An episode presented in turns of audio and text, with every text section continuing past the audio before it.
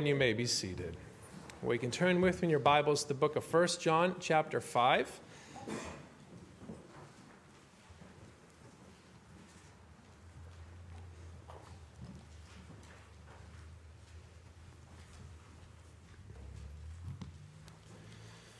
First John chapter 5. We're going to look at verses 9 through 12 this morning, but I will, I will read verses 6 through 13 to set the context. Receiving God's testimony. We'll begin reading at verse 6. This is he who came by water and blood, Jesus Christ, not only by water, but by water and blood. And it is the Spirit who bears witness, because the Spirit is truth. For there are three that bear witness in heaven the Father, the Word, and the Holy Spirit, and these three are one. There are three that bear witness on earth the Spirit, the water, and the blood, and these three agree as one. If we receive the testimony of men, the witness of God is greater. For this is the witness of God which he has testified of his Son. He who believes in the Son of God has the witness in himself. He who does not believe in God has made him a liar, because he has not believed the testimony that God has given of his Son. And this is the testimony that God has given us eternal life, and this life is in his Son. He who has the Son has life. He who does not have the Son of God does not have life. These things I have written to you who believe in the name of the Son of God, that you may know that you have eternal life, and that you may continue to believe in the name of the Son of God. Amen. Well, let us pray. God, we are thankful that you bear witness concerning who the Son is, concerning who Jesus Christ is. We are thankful for the witness of the Father, the Son, and the Holy Spirit. We're thankful for the witness of the Spirit in our hearts. We are thankful for the witness of Christ by water and the blood. And we are thankful for the witness in our own lives and hearts as well, that you have saved wretched people like us. And we are thankful for this blessed gospel, this blessed reality of life in Christ Jesus. Thank that Jesus lived, died, and rose again, that in him we might have eternal life, for he is eternal life. Thank that he is the true God and he is eternal life, and that we have life with you. We know that our daily life, our natural life, is derived from you and we also know that our eternal life is given by you. And so help us to recognize that. Help us to see that there is only one way of salvation, one way to have life, and that is in Christ Jesus. May this give us comfort. May this give us assurance, for often we can be forgetful, for often we can be weighed down by our remaining problems and sins. But help us to look to Christ. For every one look to self, may we take 10 looks to Christ, for he is the author and perfecter of our faith. And we're thankful for what he is doing even now. And so we ask and pray that you'd send forth your Spirit to give us illumination from on high to better understand what your word says. We pray that you would encourage. We pray that you would convict. We pray that you would save. And we're thankful that you are mighty to do so, that your word does go forth and is glorified. It does not return void. And so we pray that you would speak to us. We pray, O Christ, that we would hear of you today in your word and that you would uplift and nourish your people as we consider what it means to believe in Christ Jesus. So be with us now by your Spirit, we pray, in the name of Christ. Amen. Well, I've made this observation, perhaps you've noticed this as well. There are problems that we can uh, that arise when we get our news off of Twitter. We just read headlines, we just read the, the catchy words, but we don't always stop to consider the argumentation. We don't always stop to consider the, the substance behind of what is being claimed in those uh, headlines. We read the headline without reading the article and its argument. And this is cultivated in our society by the fact that we often make sweeping accusations. We make sweeping generaliza- generalizations. You and I do that all the time. We have a claim, but then we do not usually back that up with proper argumentation or proper evidence or proper witnesses. But that's not what God does, does He? That's not what God is doing when it comes to the gospel and what Christ has done. God testifies to who Jesus is, and he testifies in so many different ways, myriads of ways. So the problem isn't so much the witness, because God gives us that witness. The problem is when we reject that witness. The problem is when we see the claim, we see the evidences, and we reject what is said concerning who Jesus Christ is. That's a problem for those that are not in Christ. Here is Jesus, believe upon him. If you do not, if you reject that, that there are going to be major issues. But if you receive that, If you believe upon Christ, if you look to him by faith, there is an assurance that God's word provides. There is an assurance that this testimony gives to us, and that is the testimony that we have eternal life. Those who've been given the gift of faith, they really truly do have life in the Son, and they truly do have life abundantly. Now remember, the book of First John is all about assurance. It's a book of assurance to encourage the brethren at Ephesus. There are these heretics who came in, there are these ones who threatened their assurance, and it really was based upon what is said concerning Jesus. These heretics said Jesus is not the Christ, and these heretics said that Jesus is not the Son of God. And so John wants to encourage, wants to remind them here are these assurances that you can have that you know that you have eternal life, that you know that you have the Son of God. And so we're really coming to the end of this book. The main thesis is in, is in chapter 5, verse 13. But we're in this section about witness. Last time we saw the witnesses the witnesses from heaven, the witnesses on earth, the witness of the Holy Spirit. And then now in verses 9 through 12, we deal with what it means to receive that witness. Here's what God has said concerning Jesus. Will you believe it? Here's what God has said concerning his son. Here's what it means to receive that very testimony. And then verses 13 and following, he applies it specifically to the church at Ephesus. Verses 9 through 12 is more of a general application to those who receive that witness. Because the problem is very clear. The problem is rejecting the witness. If you reject who Jesus is, if you reject that witness, if you reject that testimony and all the evidences that are there, you will have no life. In reality, you are dead. In reality, you are under the wrath of God. That's a problem with these heretics. These men claim to love God. These men claim to have the Holy Spirit. These men claim to be part of the people of God. But the problem is they did not receive the testimony concerning Jesus Christ. They deny that he is the Christ and they deny that he is the Son of God. And if you deny those very things, you do not love God and you do not have the Holy Spirit. They do not have the life they claim to have because they do not have he who is eternal life. But for those that have believed on Christ, the encouragement is we have eternal life. And we have that eternal life now. We don't see it, but we believe it. And we experience it even now, even though we do not see it. And so in verses 9 through 12 of 1 John 5, John is affirming the importance of receiving God's testimony by faith because that is where life is. It's not by works, it is by faith. Here is a truth concerning Jesus. Do you believe it to be true? Do you believe he is eternal life? Do you believe this is where eternal life is found? And John is giving that assurance and highlights the importance of receiving the testimony that God gives. So we'll look at this receiving God's testimony under two headings this morning. First of all, we'll see the testimony of God's Son, verses 9 and 10. And then secondly, we'll see the testimony of eternal life in verses 11 and 12.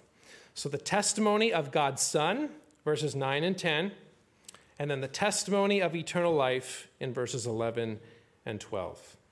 So let's first look at verses 9 and 10, which is the testimony of God's Son. And notice we see he's comparing in verse 9 the witness of God versus the witness of man. It's an argument from the lesser to the greater. It's not a negative statement concerning the witness of men. In this fallen world, in this present age, even in court cases, we rely upon the witness of men. And even, too, there are men who are not set apart as apostles who, in many ways, throughout the scriptures, do bear witness to who Jesus is. John Gill says, and even in this case concerning the Son of God, his coming into the world, the dignity of his person, the testimony of men is credited as that of the wise men who declared that the king of the Jews was born. And a star had been seen in the east, which Herod himself gave credit to. And upon it summoned the chief priests and inquired of them where he should be born, and also of the shepherds, who testified to the appearance of angels, who told them that there was then born a Savior, which is Christ the Lord, and who also related that they themselves saw the infant at Bethlehem, and especially of John the Baptist, whose testimony was true and could not be objected to by the Jews themselves, who sent to him before whom he bore a plain and faithful witness. So men have borne witness to who Christ is. Men have said, shepherds have said. People didn't, uh, shepherds were typically not the men you would go to that with respect to important information. So here come these men, here come these unlikely witnesses to Christ who has come. Even the wise men from afar, afar these unlikely witnesses to Christ who has come. So the witnesses of men are not necessarily bad here, but the uh, witness of God is far better. And if we receive then the witness of men, we need to add something. It's an open sort of sentence. If we receive the witness of men, the witness of God is greater, therefore we receive the witness of God. If God has testified to who he is, if God has recognized who the Son is, if the Son testifies to who he is, shouldn't we receive that all the more? That was the point of verses 6 through 8, and I dealt with some of the text critical issues that are there, but I do believe verse 7, the longer portion, the longer version should be there. It is present in some of the church fathers as far as as early as 160 uh, AD or AD 160. The Father bears witness. Where does the Father bear witness? At the baptism and transfiguration. The Son, the Word Himself, bears witness by the things He says and the things that He does. And the Holy Spirit bears witness. The Holy Spirit bears witness in the hearts of God's people, testifying to who the Son is. It is a work of God. It is a work of the triune God to testify and bear witness concerning the water and the blood, namely Jesus Christ. And what they're testifying to is that Jesus really is the divine Son. Jesus really is the Son of God, the one who is man like us in every way, yet without sin, who has a body, who has a soul, yet without sin, is also he who is God. That is a difficult thing for us to comprehend because we're not supposed to comprehend it. We just believe it to be true. When it is the Son, the one who, who takes on a human nature, there's no diminishing of his deity. He doesn't relinquish anything when he takes on a human nature, but he remains fully God. He remains God, Father, or uh, uh, equal to the Father of the same substance as the Father, and yet one who is man. And there's no mixing of the natures, there's no enhancing of the humanity or a diminishing of the deity. There's nothing like that going on here. He really is the one who is Son. The one Jesus really is the Son of God. God bears witness to that very thing the Father, the Word, and the Holy Spirit, the Spirit in earth. The, the water, the baptism of Christ bears witness of this. His ministry bears witness, and the blood bears witness. So if we receive the testimony of men, God's witness is far greater, and we ought to receive that as well. I mean, God has so many witnesses, doesn't He? It shows the wickedness of man, doesn't it? The depravity of man when man does not believe it when everything is staring them right in the face. It shows us that it really is a work of God. God has to change hearts. The Spirit has to move and remove that heart of stone and give a heart of flesh. God has to make his people willing in the day of his power. And if he has made you willing in the day of his power, you ought to rejoice.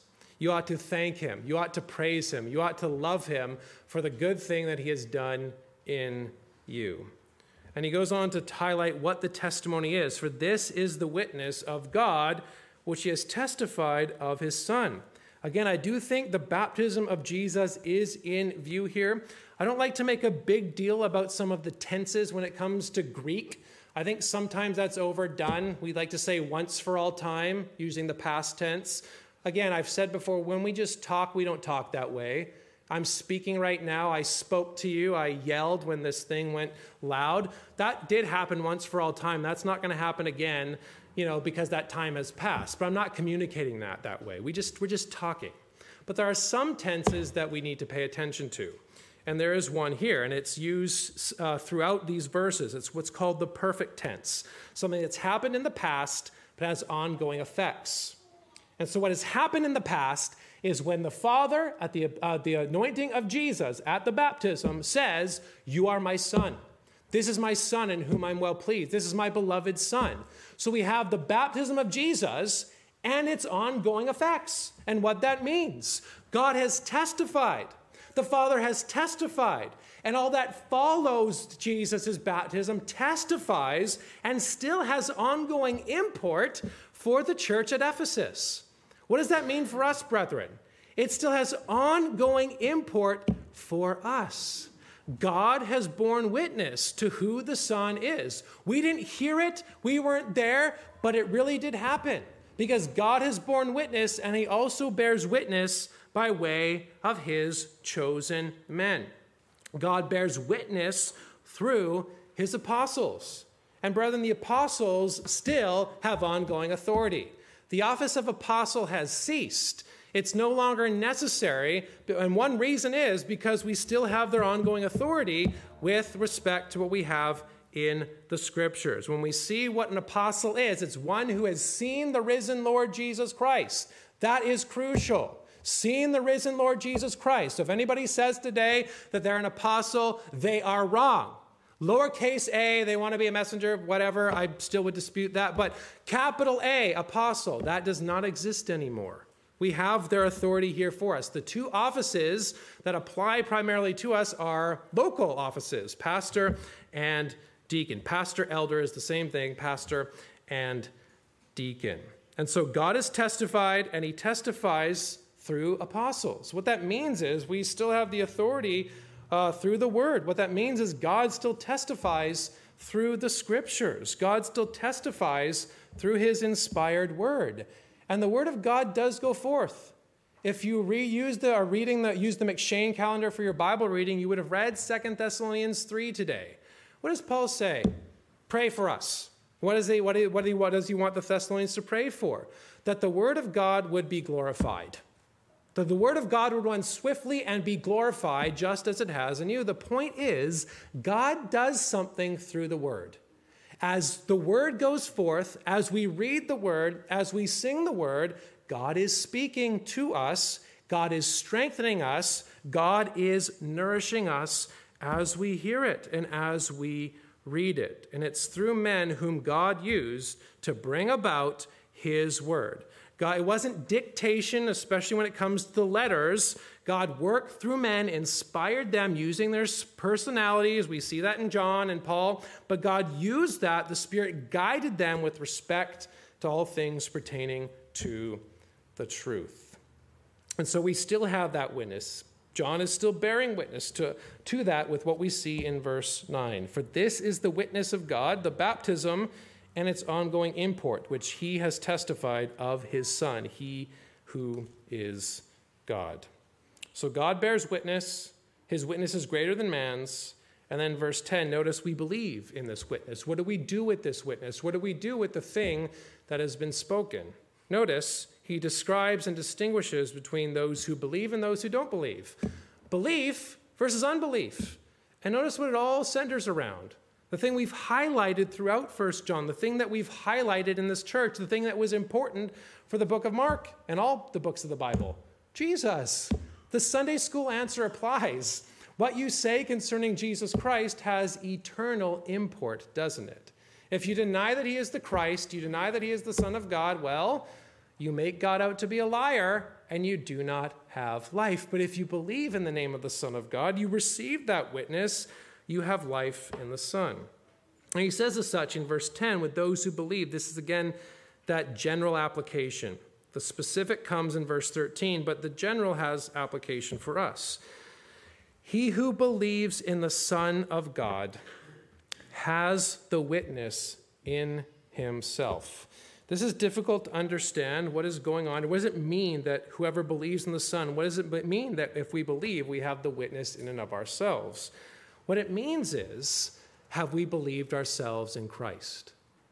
We've heard the witness, and has that witness then been internalized in us? Have we looked to Christ by faith? Are we then now a living witness of what God has done? You see, in a lot of ways, what he's referring to here is, I think, a personal testimony. There is the gospel, what Jesus has done, how he lived, died, and rose again. But it's not wrong to recognize what Jesus has done for me. What has Jesus done for you?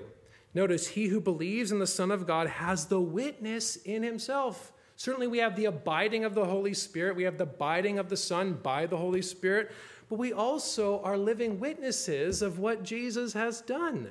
He takes the theology, he takes what God has done, and he applies it into the hearts and lives of all of God's people. The gospel is not our testimony, by the way.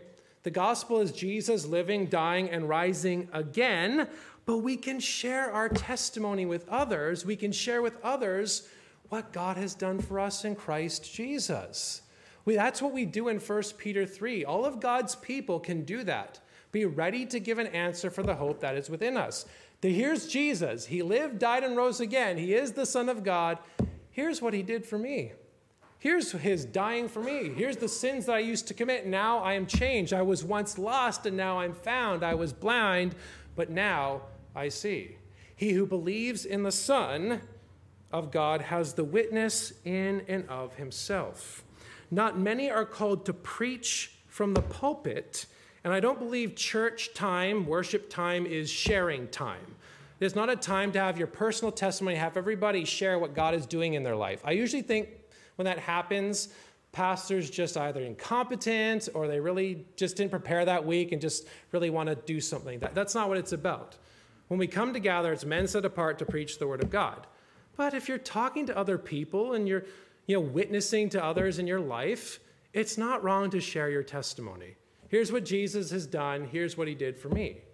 He who believes in the name of the Son of God has this witness in himself. Matthew Henry says, He hath not only the outward evidence that others have, what Jesus has done, what the Father testifies, what the Son testifies, and the Spirit testifies, but he hath in his own heart a testimony for Jesus Christ.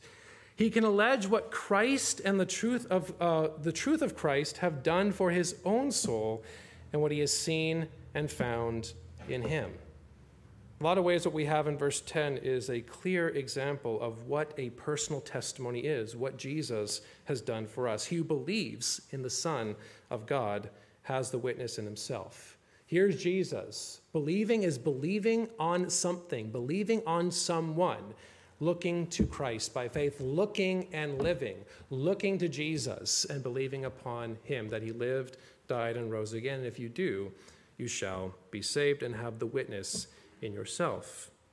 But there are those who reject. He who does not believe God has made him a liar. He who does not believe God is a sinner. Stott says unbelief is not a misfortune to be pitied, it is a sin to be deplored. Unbelief cannot be forgiven, can it? All their sins can be forgiven. Unbelief cannot be forgiven because you believe on the one who forgives you of all of your sins. And if you don't believe upon the one who can forgive all of your sins, then you're going to die in your trespasses and sins. And later on, he's going to talk about the sin that leads unto death and that probably coincides with the unforgivable sin. I admit those things are very tough for us to understand, but you see very clearly in the Gospels, it's when the Pharisees attribute the works of Christ to Beelzebub. It's unbelief. What they say about Christ, they're not saying he's the Christ, they're saying he is Beelzebub. They're attributing the works of God to the works of the devil. They're engaging in unbelief. What they say is vital. What they say is leading to their downfall. And what one says concerning Christ, again, is vital and important. He who does not believe God has made him out to be a liar. We've seen this throughout the book, chapter 1, 10. If we say we have not sinned, we make God to be a liar. Chapter 2, verse 4. I know him. He who says, I know him and does not keep his commandments is a liar, and the truth is not in him. And then 420, we see if someone says, I love God and hates his brother, he is a liar. And then here, he who does not believe God has made him a liar. We see what belief is and we see what unbelief looks like. And the reason that these ones make God out to be a liar, these heretics who are present here, because he has not believed the testimony that God has given of his son. He's rejected it. Here's the testimony reject, receive it or reject it and the heretics have rejected. The heretics, and what's interesting again, the perfect tense is used here. He has not believed. That is, it's happened in the past and it has ongoing import. He has not believed in the Son of God. That is applicable to the secessionists, applicable to these heretics who came up in the church. They went out of the church, not of the church, but it's applicable to all who believe. You have not believed. If you have not believed in the name of the Son of God, you make God out to be a liar. If you have not believed in the name of the Son of God, the wrath of God is upon you. Here's his witness. Here's the testimony of God's Son. Believe upon him. And if you are a believer, notice again the comfort and uh, assurance that we've seen already, namely the witness of God in our lives. There's doctrine, but it has application. Here's Jesus, and here's what it means for us. That's why, humanly speaking, John is very vehement against the heretics, because they're threatening where one's assurance lies. They're threatening where one's assurance is, and that is in Jesus. Gill says, as he talks about the need for Christ and, and the witness in himself, what it means is it highlights the need we stand uh, in of Christ of the suitableness, the fullness, and excellency of Christ, the Spirit of God enlightening him into the impurity of his nature, his impotence to do anything spiritually good, his incapacity to atone for sin, and the insufficiency of his righteousness to justify himself before God, and convincing him that nothing but the blood of the Son of God can cleanse him from sin. And only Christ's sacrifice can expiate it and his righteousness justify him from it. Now, without him, he can do nothing. Testifying also to the efficacy of his blood, the completeness of his sacrifice, and satisfaction, the excellency of his righteousness, and the energy of his grace and strength. So he comes to have such a witness in himself that if 10,000 arguments were ever so artfully formed in favor of the purity of human nature, the power of man's free will, and the sufficiency of man's righteousness, and against the sacrifice and righteousness of Christ, the dignity of Christ's person as the Son of God, which gives virtue to Christ's blood, sacrifice, and righteousness, they would all signify nothing to him. He would be proof against them. God bears witness, the water, the Spirit, and the blood bear witness, and we are a witness as well. We are trophies of God's grace, of what He has done in our hearts and lives. And when you consider Christ and what He has done, and when you consider what He has done for you, we should be assured of the witness that we have in our lives. Here is Christ, and what does He do? He came to save His people. And if you believed on Christ, you are one of His people. So that's the testimony of God's Son. Let's then look, secondly, at the testimony of eternal life in verses 11 and 12. The testimony of eternal life. Notice verse 11. And this is the testimony that God has given us eternal life, and this life is in his Son. What is that Jesus does for us? Yes, forgives us of our sins. Yes, gives us a righteousness that is not our own, but also gives us eternal life. He gives us life, and it is a life that is abundant. And what's interesting, he's going to drive to the point that Jesus doesn't just give us eternal life, Jesus is eternal life. And if you don't have Jesus, you don't have life at all. Verse 20, and we know that the Son of God has come, so the incarnation, and has given us an understanding that we may know him, we may know God through him. And we are in him who is true, in his Son, Jesus Christ. This is the true God and eternal life. One of the clearest passages that highlights that Jesus is God. This is the true God and eternal life. If you wish to have life, if you wish to have life that lasts forever, it only comes in the Son. Again, faith, as we believe on Christ, as we look to Him, we receive something. We receive many things. We receive adoption. We were once orphans, and now we're you know, children of God. We were once unrighteous, now we're righteous before God. We receive justification by faith, but we also receive eternal life.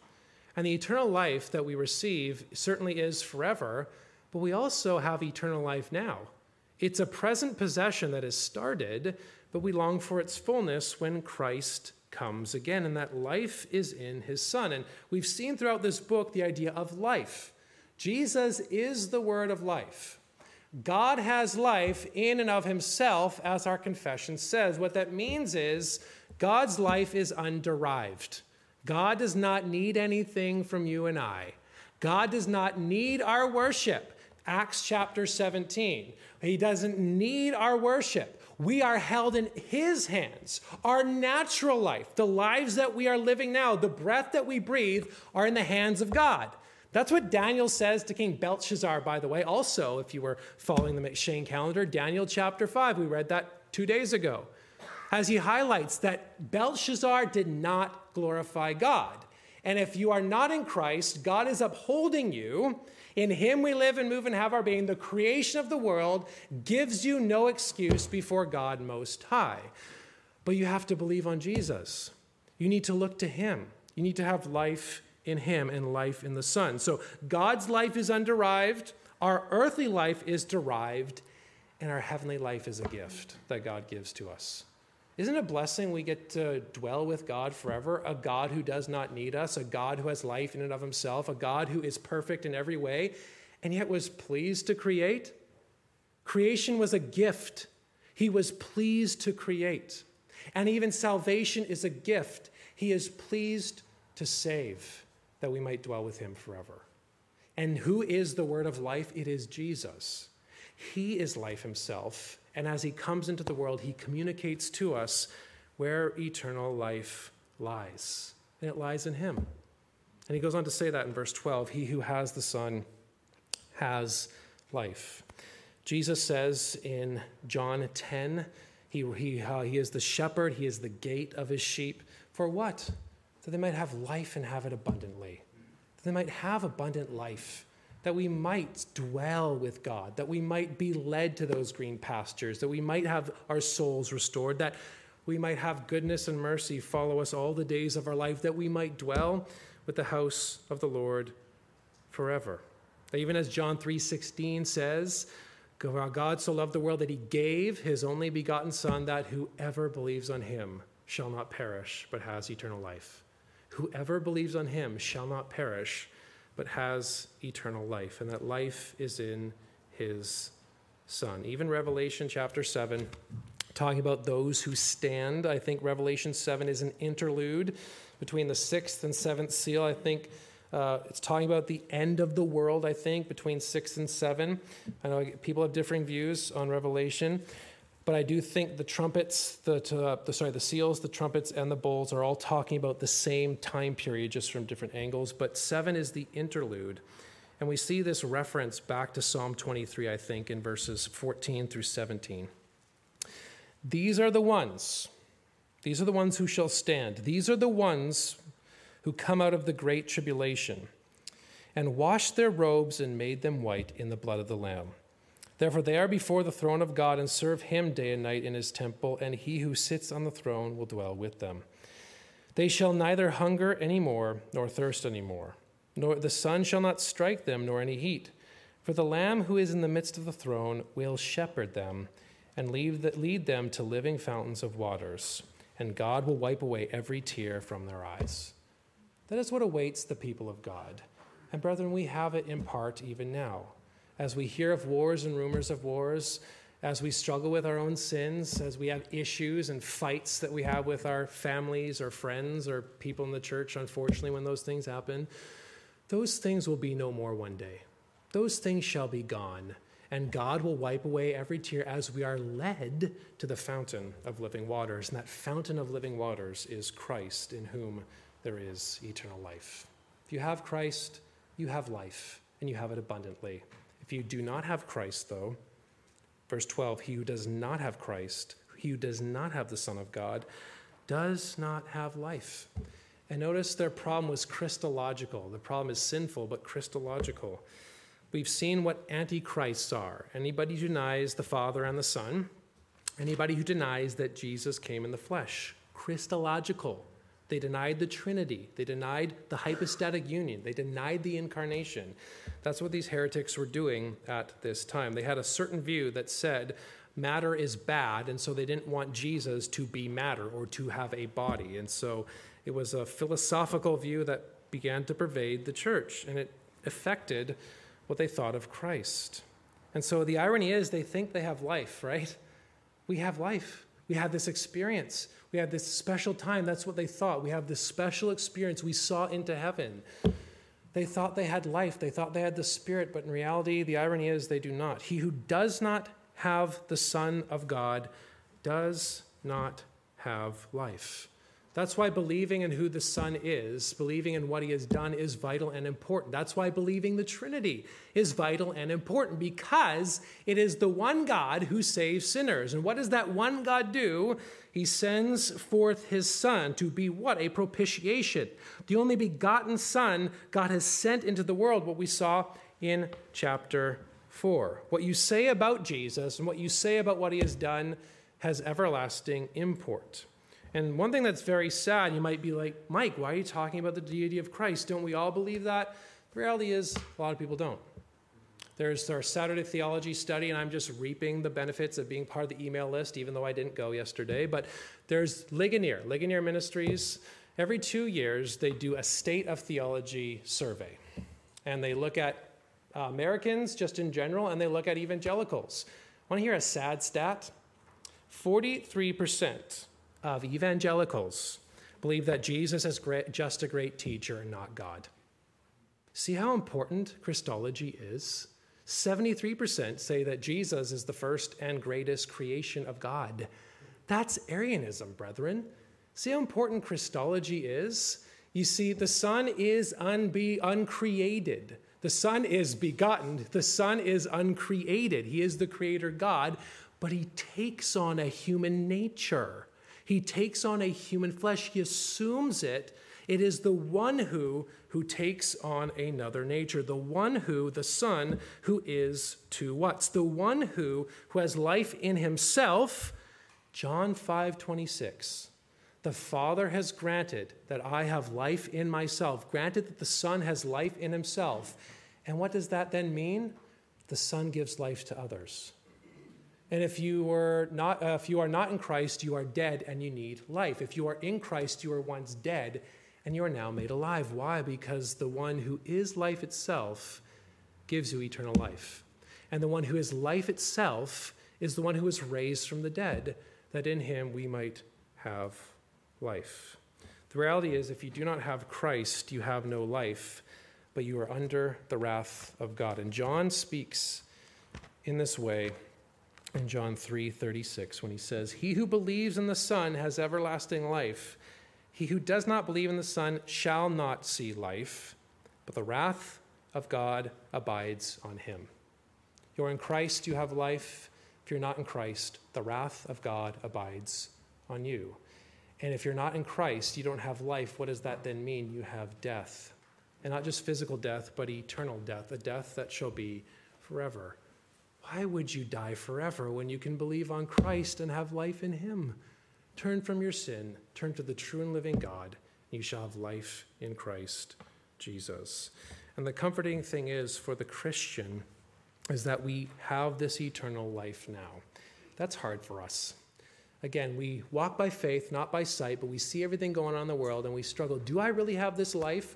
We can struggle with assurance. Am I really saved? Am I really a Christian? Do I really have eternal life? Well, A, look to Christ, He's your foundation. And B, throughout the book, He's highlighted some tests. Not that they're the way of salvation, but tests that we have been saved. What does eternal life look like in this present age? How do we know that we have eternal life? Well, the book has unfolded what that looks like. Are you honest about your sins and confess them to God who forgives? That's 1 John 1. He who denies that he has sinned makes God out to be a liar, and the word is not in him. Do you love the commandments of God? Not as a way of salvation, but as a pattern for living. As you've been changed, as you've been redeemed, do you love the things of God? He who does not keep the commandments and does not love them is a liar.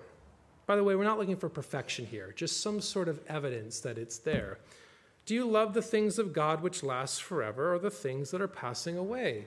It's not wrong to have nice things in this world, but do you love the lust of the eyes? Do you love the pride of life? Are they your gods, or is Christ your God? Those things shall pass away. Christ is forever. Who does the will of God shall be forever. Do you love or hate sin? I'm not saying that there aren't times where you want to sin. I'm saying, in general, is there a hatred for sin? He talks about loving and hating in 1 John 3. Or do you love one another or do you hate? We also see that in 1 John 3 and 1 John 4. And loving one another comes up a lot in the book of 1 John as an assurance, as a test. We believed in the Son of God. I found in him, do I love the things that he loves? And if there are some evidence, even if it's very minor and minuscule and seed form, well, one, confess your sins to Christ, and two, have some assurance. Are there evidences in the fruit of the Spirit that are seen? Or is there obe- what does the heavenly life look like? That is what it is. It is fearing God and keeping his commandments, isn't it? Honoring, worshiping God, living your life in a way that is honoring to him. Fighting with sin, dealing with issues at work, you know, raising children who talk back. That is the life that we live. That is the life we engage in. What is our heavenly life? Well, Paul unpacks that in Colossians 3. Set your mind on the things that are above. Put off the old man, put on the new. Because you've put off the old man and put on the new. And how does that manifest? Well, husbands love their wives and wives submit to their husbands. And parents, you know, fathers do not exasperate their children, and children obey their parents, and people work hard. Employees or employers pay their employees well. Employees work hard. For, that is where the heavenly life is manifested. As we put on love and compassion and patience and all those things becoming of the elect of God. Now, again, brethren, if we fail in that, there is mercy and forgiveness in Christ. But you see where our heavenly life is. We've been saved in Christ. Here's our heavenly life, and here's what shall be forever. Sin shall be no more. This world shall be no more. The world in all its trappings is going to pass away. And that's an assurance for us. But also, all those other things teach us what that life looks like life in the Son. We've looked to Him. Here's how we ought to live as ones who possess eternal life. Now, it starts now and shall be forever. As we suffer, as we struggle, as we slog along, there are going to be things that shall be no more, and there are going to be things that shall be forever. I love what Paul says in Romans 8 16 and 17, talking about the bearing witness aspect in relation to suffering. The Spirit Himself bears witness with our spirit that we are the children of God. And if children, then heirs. I don't feel like an heir. I don't feel like I am entitled all the time to this heavenly inheritance that I don't deserve. You feel like that, brethren? But that's what the Word of God says. Sometimes application is just coming back to the Word of God and taking God at His Word. If you're children, then heirs, heirs of God and joint heirs with Christ. If indeed we suffer with Him, that we may also be glorified together with Him. We suffer just as He suffered and we shall be glorified just as he is glorified. We suffer now, but we shall be glorified with him. Gill says, which is a life of glory and happiness hereafter. In the present state is unseen, but will in the world to come be a life of vision, free from all the sorrows and imperfections of this, and will be of the utmost perfection and pleasure and forever. We have that now, and we shall have it forever. And the reason we have that now is because of Christ, and the reason we shall have that forever is because of Jesus Christ. You might struggle with assurance, but lay hold of Christ. This is what John is trying to tell you when he drives to the point of verse 13. These things I have written to you who believe in the name of the Son of God, that you may know that you have eternal life. Receive the testimony of God, believe on Christ Lay hold of Christ, for in him is eternal life. Let us pray.